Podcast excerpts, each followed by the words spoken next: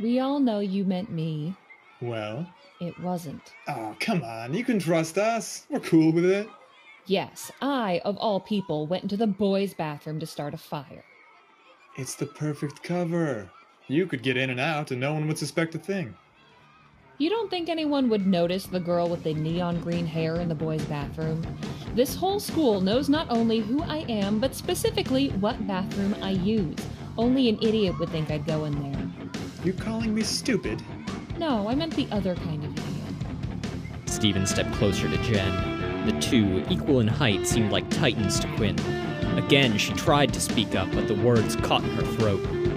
Guys, there are teachers, like right there. Steve, come on.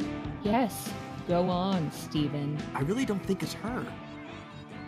Yeah, maybe not.